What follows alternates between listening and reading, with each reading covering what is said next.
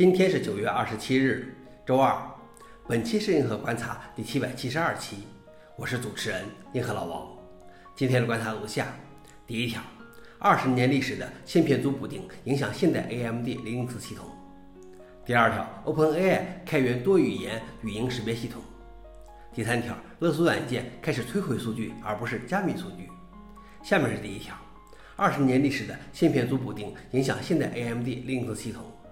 AMD 工程师发现内核中一个有二十年历史的芯片组补丁仍然被应用于现代 AMD 系统，在特定工作负载下会影响正架构处理器的性能。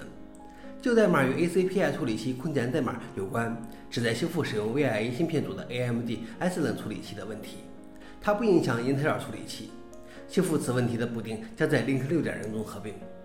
消息来源 f o r u n i x 老王点评：看来 Link 内核中的这种遗留问题也不少啊。毕竟，作为一个三十年的项目，已经庞大到很难全面了解的程度了。第二条是 OpenAI 开源多语言语音识别系统。OpenAI 开源了 Whisper，这是一个自动语音识别系统。该公司声称可以实现多种语言的鲁棒转译，以及从这些语言翻译成英语。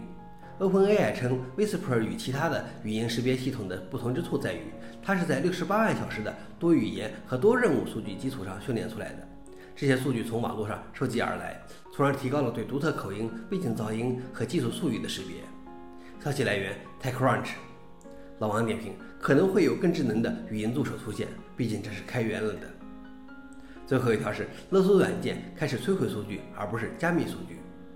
研究人员发现，至少有一个勒索软件团伙正在试验一种新的攻击方法。这种方式不是加密数据，而是摧毁数据。其目的是使受害者在不支付赎金的情况下无法获取到他们的数据。摧毁数据比加密数据更简单，也可以避免加密数据被解密，因而致使受害者更容易支付赎金。消息来源：CDNet。